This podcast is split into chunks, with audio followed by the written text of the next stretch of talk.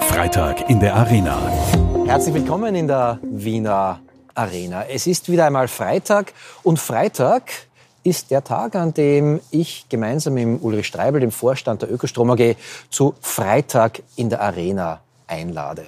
Schön, dass ihr auch dieses Mal bei der dritten Ausgabe dieses Jahres mit dabei seid, wenn es um Klima, um Umweltschutz und um die Klimarettung geht. Heute haben der Ulrich und ich einen ganz besonderen Gast. Gell, Ulrich?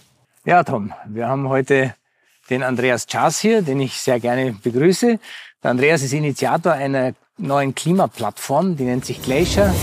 Ja, hallo, mein Name ist Andreas Czas. Ich bin Geschäftsführer und Co-Founder von Glacier.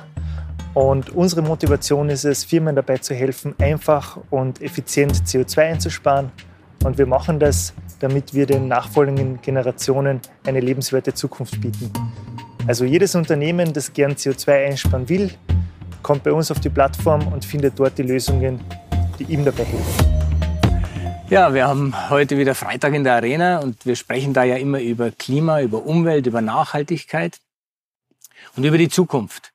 An diesem wunderschönen Tag ist es wirklich ein echter Wintertag, blauer Himmel, sehr kalt. Ja, guter Einstieg zum Thema Gletscher. Du hast deine Plattform Glacier genannt, Gletscher.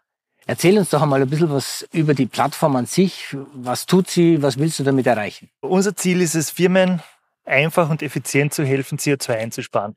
Und äh, Unsere Vision ist es, wir wollen die wirkungsvollste Community rund um CO2-Reduktion aufbauen.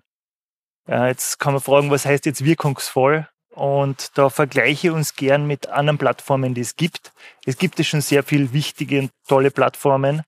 Ähm, wenn man jetzt zum Beispiel die UN sich anschaut mit dem Climate Summit oder das World Economic Forum oder Fridays for Future, alles ganz wunderbare Organisationen.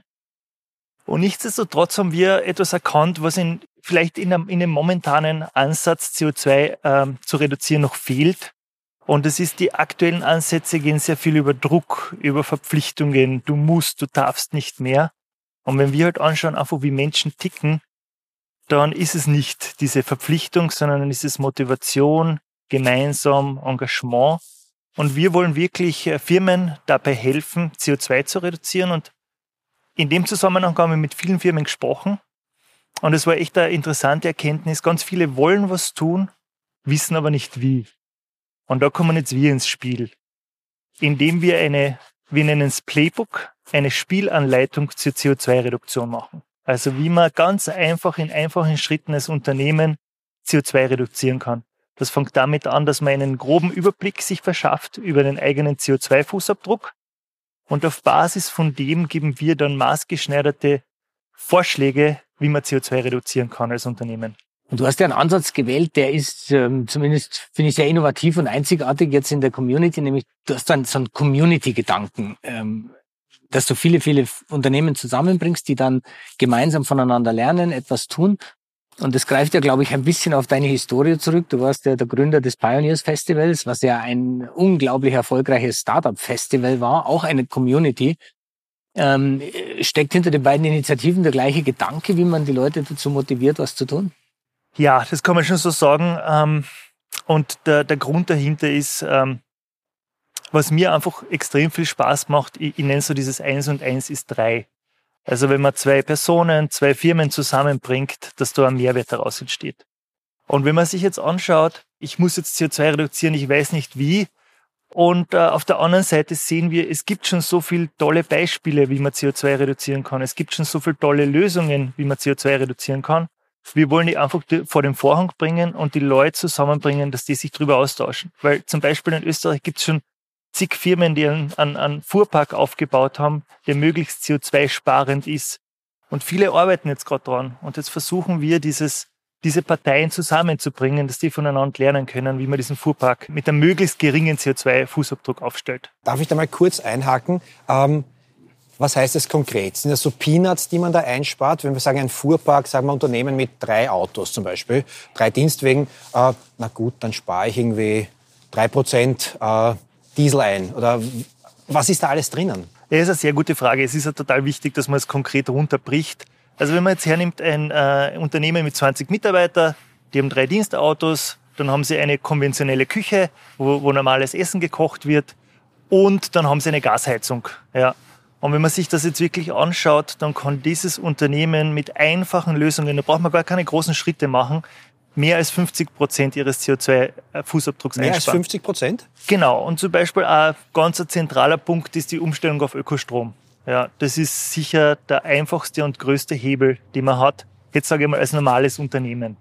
Ähm, aber wenn man sich auch anschaut, die Kantine, die jetzt normales Essen kocht, wenn man da eine vegetarische Alternative dazu nimmt und man sagt, äh, weiß ich nicht, 25 Prozent der Mitarbeiter essen jetzt vegetarisch, dann kann man zum Beispiel auch da bis zu 25 Prozent des CO2-Ausstoßes einsparen. Das ist so einfach, Ulrich, oder? Es klingt so einfach. Ja, das, Wo ist der Haken? das klingt tatsächlich einfach. Aber was ich beim Andreas glaube, ist, dass er tatsächlich durch diese Bewegung unglaublich viel Dynamik in dieses System bringen kann. Und wenn es Andreas gelingt, und ich glaube, dass, äh, so wie ich ihn kenne, wird er das, wird er das schaffen, ähm, dass er so eine Dynamik in der Community erzeugt, wo der Vereine vom anderen lernt, wo vielleicht auch so ein gesunder Wettbewerb entsteht, wer, wer, wer macht welche Idee am besten und dann bilden sich auch Best Practices raus, ähm, dann glaube ich, kann das super funktionieren. Und du kommst aus der Startup-Szene und in, in der Startup-Szene geht es ja eigentlich immer um Disruption. Und ich glaube, dass wir einfach Disruption auch brauchen in dem Klima- und Umweltschutz, ähm, damit da schnell viel passiert. Und äh, jetzt gebe ich es wieder an Andreas. Wie, wie glaubst du, dass wir da ähm, solche Disruptionen erzeugen können? Vielleicht vorher noch ein Wort. Ich habe jetzt unsere Spielanleitung zur CO2-Reduktion schon angesprochen. Das ist eines unserer Produkte. Wir haben noch ein weiteres Produkt und wir nennen das den Climate Impact Day. Das ist ein Tag, an dem Firmen ihren Mitarbeitern die Möglichkeit geben, am Thema CO2-Reduktion zu arbeiten. Also so wollen wir genau dieses Movement oder diese Community eigentlich auch aufbauen. Weil wir sehen auch, das Thema CO2-Reduktion, es ist keine Top-Down-Geschichte. Also es ist nicht, dass jetzt das Management jetzt entscheidet, wir machen CO2-Reduktion, sondern das Thema betrifft jeden im Unternehmen, betrifft jedes Department, betrifft jede Mitarbeiterin, jeden Mitarbeiter. Und äh, deshalb, wenn wir im September den Climate Impact Day organisieren, ein Tag, wo parallel in ganz Österreich Firmen am Thema CO2-Reduktion arbeiten.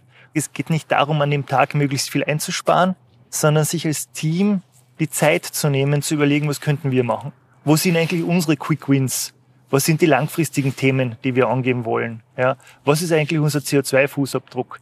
Und äh, unser Ziel ist, dass da im September zumindest 500 Unternehmen mit dabei sind. Wir haben bereits 80 Unternehmen jetzt, die schon ihre, ihre Teilnahme committed haben. Also wir sind zuversichtlich, dass das, dass das funktioniert. Und mit dem wollen wir ein richtiges Movement auslösen, so wie wir es damals auch bei Pioneers gemacht haben, wo wir irgendwie das Startup-Thema besetzt haben. Und jetzt geht es darum, wirklich simpel und einfach CO2 einzusparen. Und jetzt auf die Frage äh, einzugehen, Disruption. Also ich habe diese Firma gestartet, weil ich ähm, die Stärken, die ich und die, die, Erfahrung, die ich in den letzten Jahren gemacht habe, die wollte ich für was Sinnvolles einsetzen. Und äh, ich bin jetzt selber Vater von zwei kleinen Töchtern. Und äh, da ist einfach das Thema CO2-Reduktion, das ist was Unausweichliches, denen wir uns mit aller Energie jetzt widmen müssen.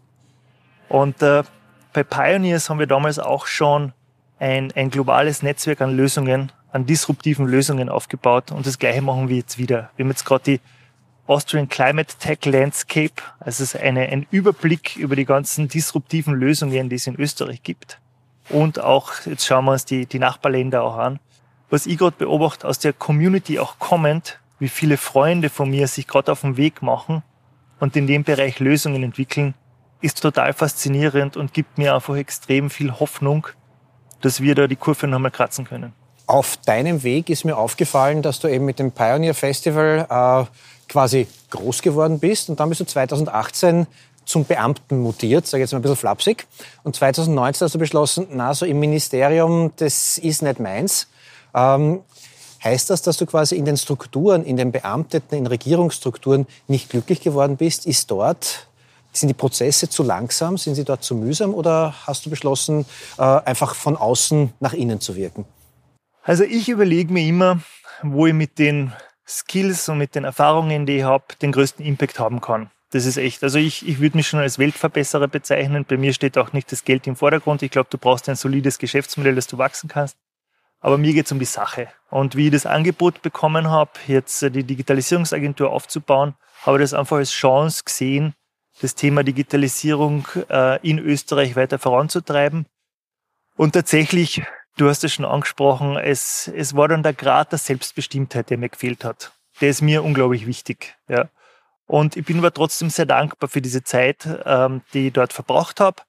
Ich habe aber trotzdem, glaube noch fünf Monate für mich die Entscheidung getroffen, das ist es nicht, weil ich gemerkt habe, ich kann dort nicht an den Themen arbeiten, die mir wichtig sind und ich habe nicht diese Selbstbestimmtheit. Und das hat mir ganz klar den Weg aufgezeigt, dass das Unternehmerische für mich das Richtige ist. Und jetzt bin ich sehr froh, wieder Unternehmer zu sein und genau diesen Grad der Selbstbestimmtheit zurückzuhaben. Jetzt hast du ja gerade vorher gesagt, als Unternehmer, du baust jetzt erst einmal eine österreichische Plattform, aber Unternehmer haben ja meistens dann auch Wachstumsideen. Kann man das ausrollen auf Europa, auf die Welt? Weil das Klimaproblem ist ja kein österreichisches allein.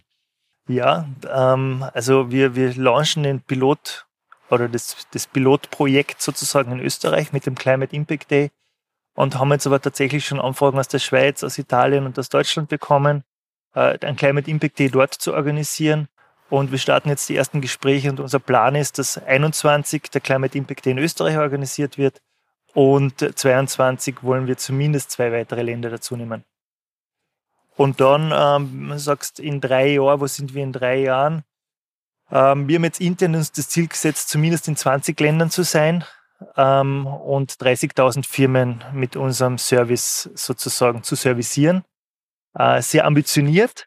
Aber was uns da echt zugute kommt, ist, wir waren mit Pioneers auch international unterwegs. Also wir haben in 60 Städten auf dieser Welt äh, Aktivitäten gehabt. Von Südostasien bis nach Amerika, bis nach Afrika. Und das Tolle ist, dass dieses Netzwerk jetzt auch sehr stark in den Klimabereich äh, reingeht und wir das nützen können, auch für die Expansion in andere Länder. Das habe ich noch nicht ganz verstanden. Dieses, äh, diese Parallele zwischen Digitalisierung, äh, Start-ups vernetzen und Klimapolitik oder Klimathemen. Wo, wo kommt es zusammen? Kommt es in dir als Person zusammen oder sind das Themen, die einander bedingen? Ich glaube, jetzt ist dieser Community auch kommend. Da gibt's also in der Startup-Szene, in der Technologieszene gibt's ganz viele, äh, die die Welt auch ein Stück weit besser machen wollen. Und was wir jetzt merken, ist eben, dass immer mehr Firmen auf dieses Thema aufspringen. Also man nutzt quasi die Digitalisierung, um das Problem äh, des Klimawandels zu, zu lösen. Ja. Und wenn man sich da die großen, erfolgreichen Innovationstreiber global anschaut, dann werden die immer mehr eigentlich auch, auch zu den führenden Unternehmen im Kampf gegen den Klimawandel. Wenn man sich zum Beispiel anschaut, dass Microsoft jetzt eine Milliarde investiert in neuartige Klimatechnologien, indem jetzt einen Fonds aufgelegt. Äh, das gleiche Amazon. Amazon investiert sogar zwei Milliarden in neuartige Technologien. Wenn man sich anschaut, Microsoft hat sich zum Ziel gesetzt, bis 2050 carbon negativ zu sein. Also das heißt, dass sie den gesamten CO2-Fußabdruck, den sie bisher gehabt haben, äh, komplett abbauen wollen. Also was wir merken, ist, dass von diesen digitalen Champions ganz stark auch diese Veränderung vorangetrieben wird. Und bei denen ist es auch angekommen. Und ich habe letztens einen spannenden Podcast auch gehört, wo der Chief Sustainability Officer von Microsoft sagt, if the world doesn't do well, Microsoft won't do well. Äh, also wenn es der Welt nicht gut geht, geht es Microsoft nicht gut. Also das ist wirklich ein Weitblick, den ich mir einfach von mehr Unternehmen wünschen würde. Weil wenn man wirklich ein Unternehmen jetzt äh, da eine langfristige Perspektive hat über die nächsten 30, 40 Jahre, dann wird die größte Herausforderung bei ganz vielen Unternehmen der Klimawandel sein. Das heißt, es ist nur logisch, sich jetzt damit auseinanderzusetzen. Wo sind denn eigentlich die Hürden dahin? Weil es ist logisch. Also es ist, es ist ein No-Brainer, das müssen wir tun. Wir haben nicht mehr viel Zeit. Ich glaube, jeder, der darüber nachdenkt, ähm, kommt zum gleichen Schluss. Es wird auch mehr Common Sense, auch ganz stark in der Wirtschaft. Etwas verwunderlich, dass die größte Vertreter der Wirtschaft ähm, da nicht gleicher Meinung ist, immer Bremser. Wo sind, wo sind die Hürden? Wer sind die Bremser? Wer verhindert? Wie kommst du da drüber? Ja, also ich glaube, das sind die oft die Bewahrer, die, die, die jetzt nicht diese innovativen Lösungen in der Schublade haben und die wollen, dass ihr Business Model weiter funktioniert. Ist das einfach in vielen Fällen. Das sind Lobbys, ob es jetzt die Öllobby ist oder andere äh, Lobbying-Vereinigungen, die, die schauen, dass alles so bleibt, wie es ist. Ähm, das ist ein Problem. Ich glaube, ein weiteres Problem ist, dass es für viele Firmen, ähm, wie ich es ja schon angesprochen habe, aus den Gesprächen ist einfach herauskommen, die wissen nicht wie. Und es ist dann oft kompliziert. Äh, und auch dieses gefährliche Halbwissen. Was heißt das jetzt? Plastiksackel. Ist das jetzt gut, wenn ihr Plastiksackel verwendet oder nicht? Muss man die jetzt alle verbannen? Und genau da wollen wir auch aushelfen, indem wir simpel Lösungen aufzeigen. Also auf unserer Plattform bekommt man dann zum Beispiel die Lösung Umstellen des Fuhrparks auf Elektroautos und dass man zum Beispiel Ökostrom verwendet. Und bei uns kriegt man dann wirklich eine Schritt-für-Schritt-Anleitung, wie man das jetzt angeht und bekommt auch Beispiele von anderen Unternehmen, die das schon umgesetzt haben. Also ich glaube, es ist oft für viele Firmen ein komplexes Thema, das man vereinfachen muss und deshalb ist auch bei uns der Hashtag Save the Planet super simpel.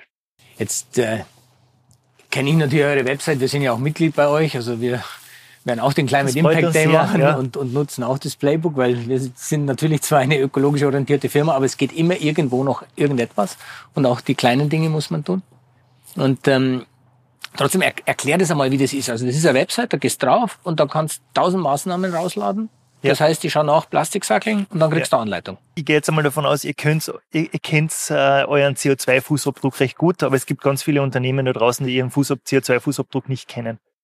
Und bei uns geht es auch nicht darum, da jetzt jedes Gramm CO2, das man als Unternehmen äh, ausstoßt, da jetzt zu messen. Wir geben den Firmen einen groben Überblick. Also wo man mal weiß, 80 Prozent unseres CO2s kommen aus, kommen aus den fünf Quellen. Das ist dann meistens ist es Energie, Mobilität, Infrastruktur und Arbeitsgewohnheiten. Das sind so diese vier, vier Bereiche, wo der Großteil des CO2 ausgestoßen wird. Und mit ein paar einfachen Fragen siehst du dann, wo dein CO2-Fußabdruck am höchsten ist und auf Basis von diesen Fragen kriegst du maßgeschneiderte Lösungen von uns, was du als Firma tun kannst. Einfache Lösungen, die du selber umsetzen kannst. Zum Beispiel die Raumtemperatur im Sommer um 0,5 Grad erhöhen und im Winter um 0,5 Grad senken.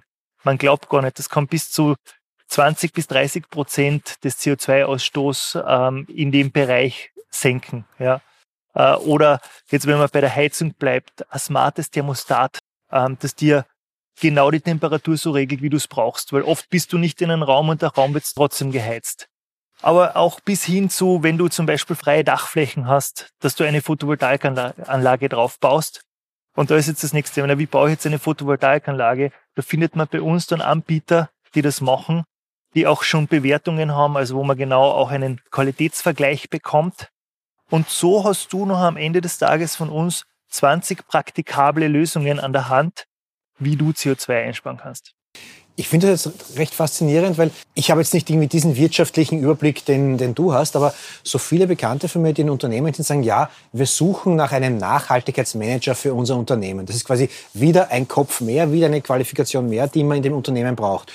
Das heißt, ich gehe in Wirklichkeit irgendwie als CEO oder als Geschäftsführer auf eure Homepage und kann dieses Nachhaltigkeitsmanagement einfach outsourcen? Ja, das kann man so sagen. Mhm. Also tatsächlich, viele Firmen können sich diese Person genau oft nicht leisten oder auch den Berater nicht leisten, der sie nachher begleitet.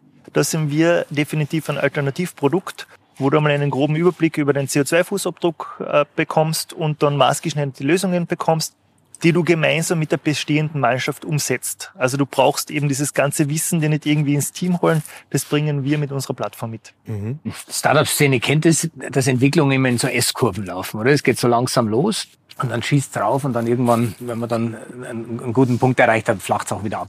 Wo sind wir auf der S-Kurve beim Klimathema? Wir sind noch ziemlich flach, aber es fängt jetzt zu steigen an. Und äh, das, das, das sehe ich einfach in mehreren Bereichen, ich habe schon angesprochen wie viele Lösungen es gibt und wie viele tagtäglich da entwickelt werden.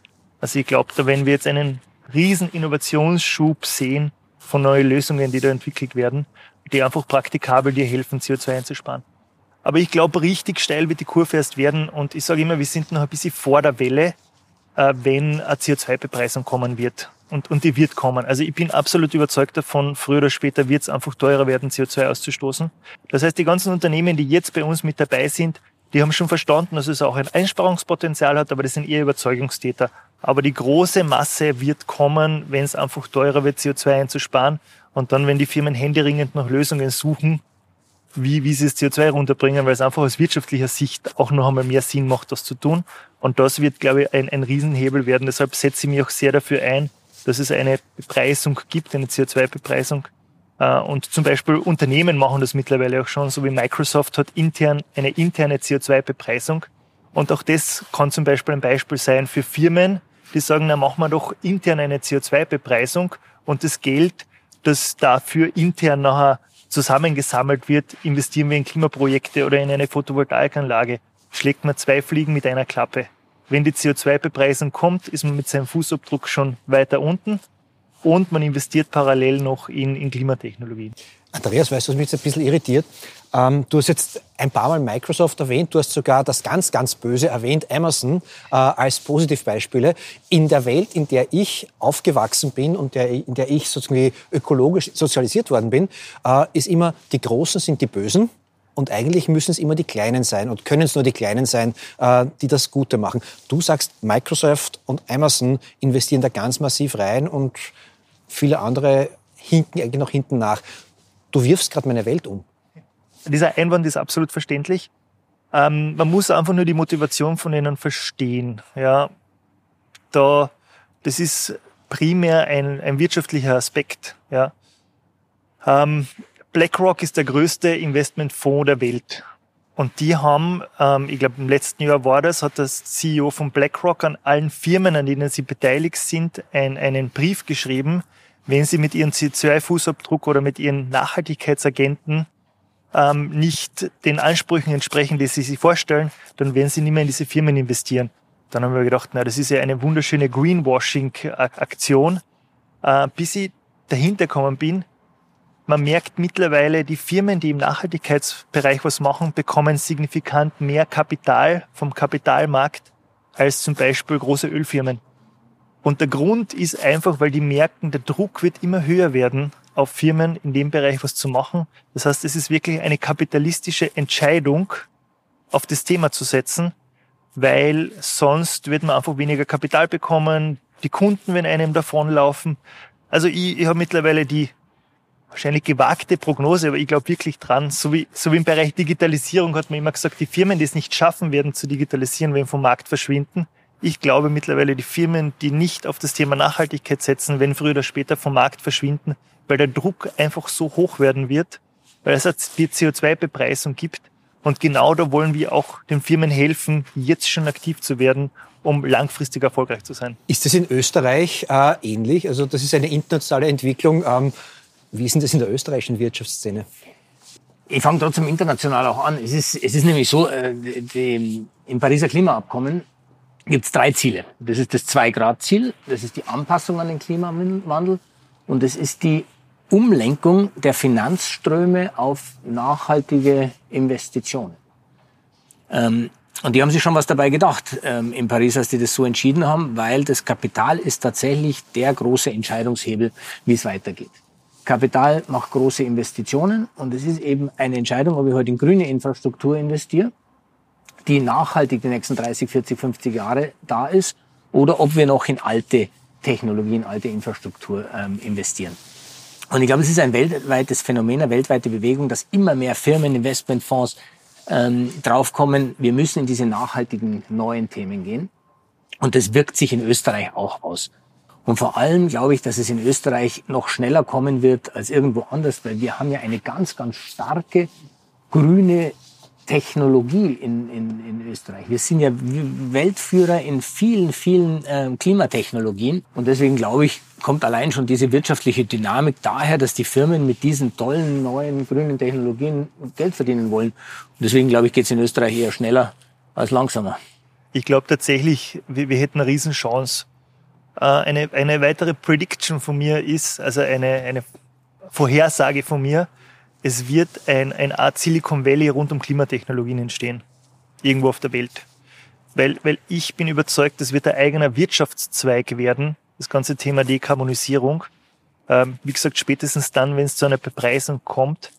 Und ähm, ich finde es so spannend, das ist so ein bisschen eine Vision von mir für Österreich, warum, wenn wir nicht der Technologie-Hub rund um Klimatechnologien, ja, warum äh, können wir da nicht dieser Vorreiter sein. Man hat immer versucht, das Silicon Valley nachzubauen im Bereich Digitalisierung. Jetzt gibt es die Chance, das Silicon Valley rund um Klimatechnologien zu bauen. Und da könnte man jetzt wirklich vorn mit dabei sein, weil sowas in der Art gibt's noch nicht. Und natürlich wird sich Österreich mit den ganzen Technologien, oder wie du es angesprochen hast, dafür eignen. Warum drehen wir nicht den Magneten auf und holen uns die besten Talente, die besten Lösungen von der ganzen Welt nach Österreich? Das ist auch etwas, was wir verfolgen. Was ist, wenn wir in fünf Jahren 2000 Unternehmen am Standort haben, die alle an Klimatechnologien arbeiten? Was das für ein für unser Bruttoinlandsprodukt bedeuten wird und auch für die Arbeitsplätze und auch vor allem für den Klimaschutz. Und ich glaube, diese Vision sollten wir verfolgen als Standort. Wir setzen uns auf jeden Fall dafür ein. Wir sind dabei. Also das ist, ja, genau so muss es sehen. Man muss die Chancen sehen. Deswegen gefällt mir, was du sagst. Es muss, das Ganze muss mit Freude und mit, mit Chancendenken passieren. Genau. Äh, das ist ja eine Welt, in die wir gehen, die ist viel besser als die heutige. Die Klimatechnologien, die grünen Technologien, die machen unsere Welt ja besser. Sie machen sie schöner, sie machen sie angenehmer, sie machen sie gesünder.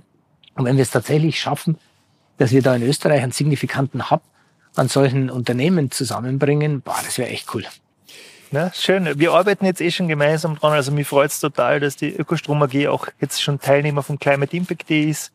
Und da gibt es ja die eine oder andere strategische Überlegung auch noch von uns, was wir da machen können.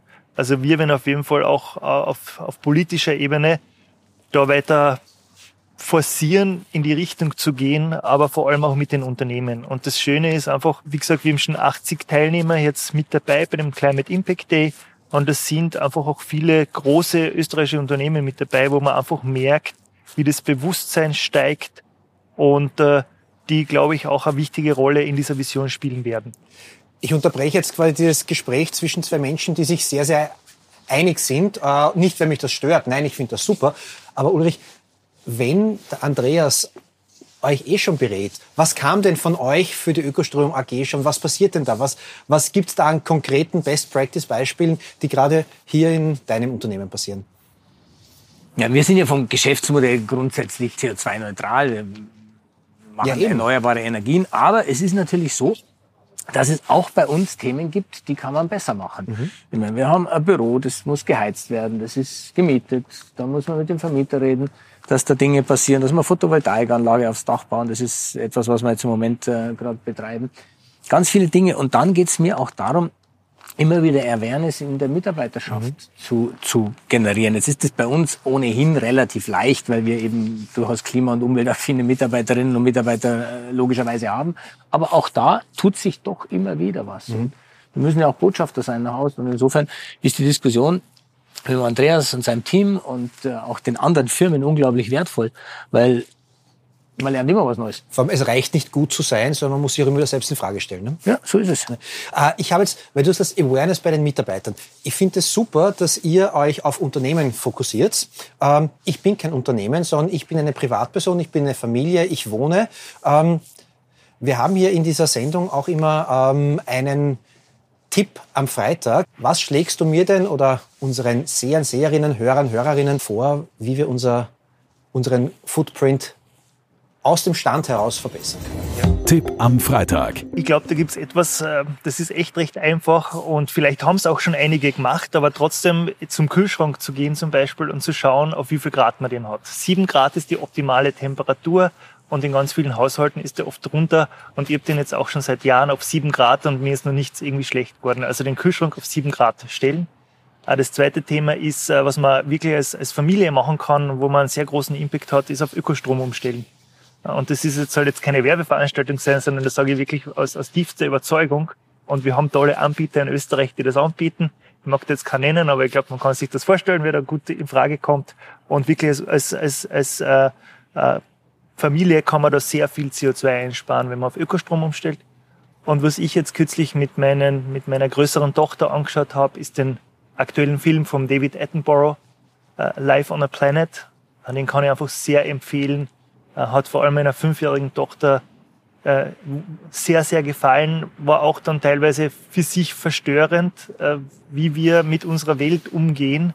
Und für Kinder ist das irgendwie so viel logischer, dass das halt alles nicht zusammenpasst, was wir da machen.